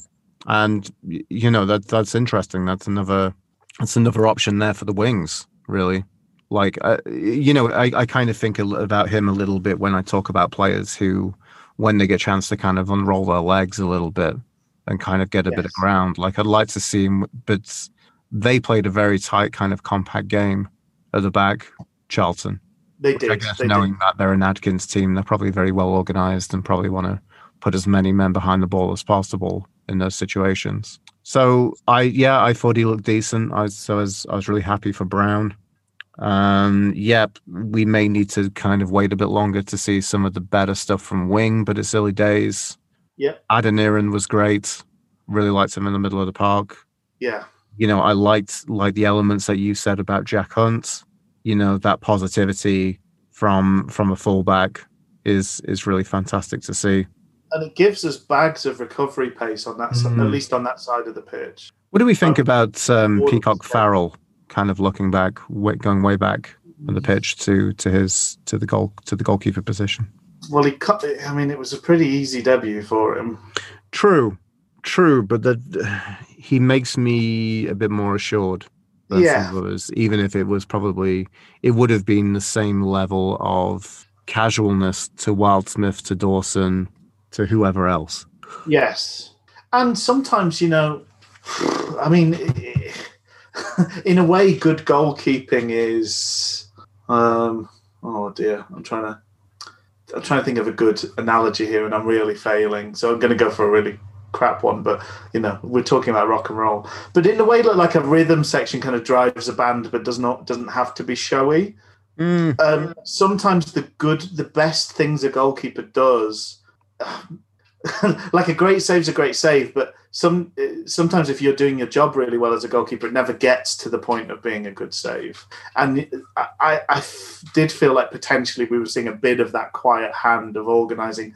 I heard him, he, despite the fact there was a crowd, I heard him shouting and giving instructions a few times. I heard him calling for the ball um, when. Uh, there was a moment uh, again with Stockley and Iorfa, and I heard him shouting Bailey's. Like um, it wasn't just his order at the bar; it's his name.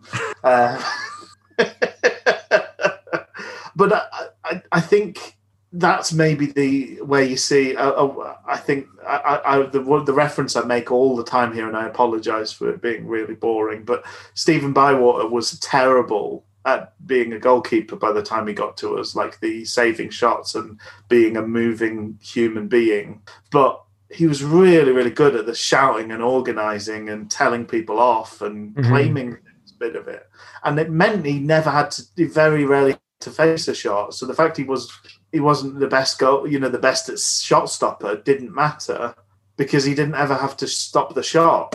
And he played for years after us. So he played till he was nearly 40 years old. Um, so I, I think maybe we've got a bit more of that, you know, and it, he couldn't be at a better club to, you know, uh, Burnley have got a fantastic group of goalkeepers and they have for the last like 10 years produced tremendous goalkeepers.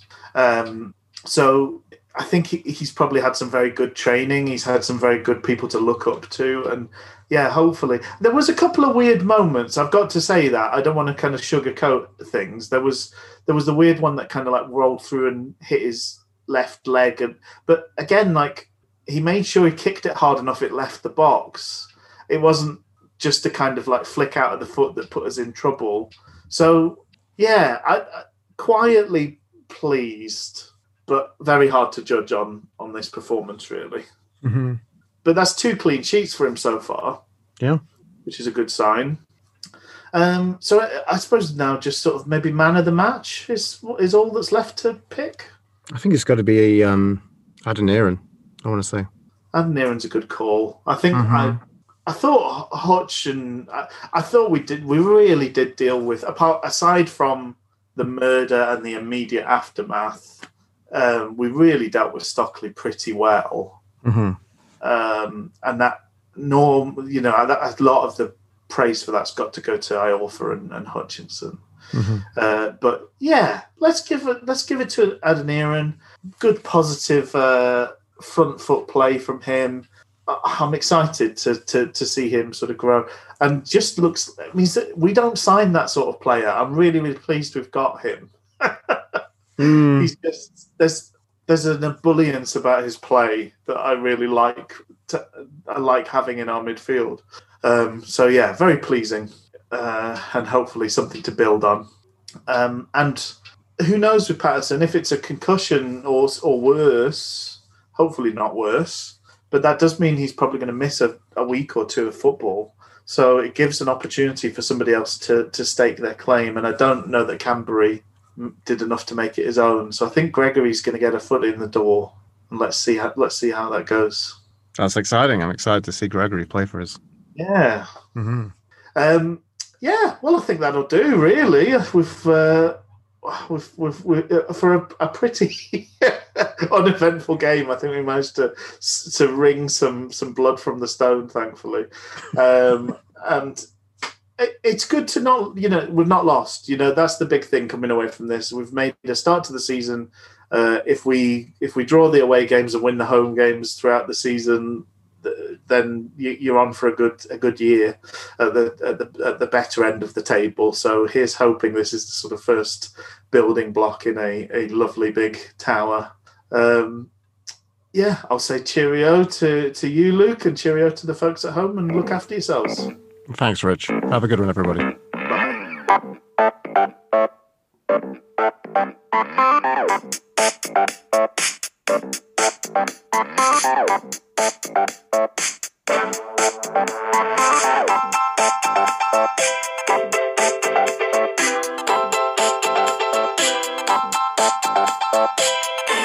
Lee Gregory. Lee Gregory. Lee Gregory. What it lacks in words, it makes up for in tunefulness.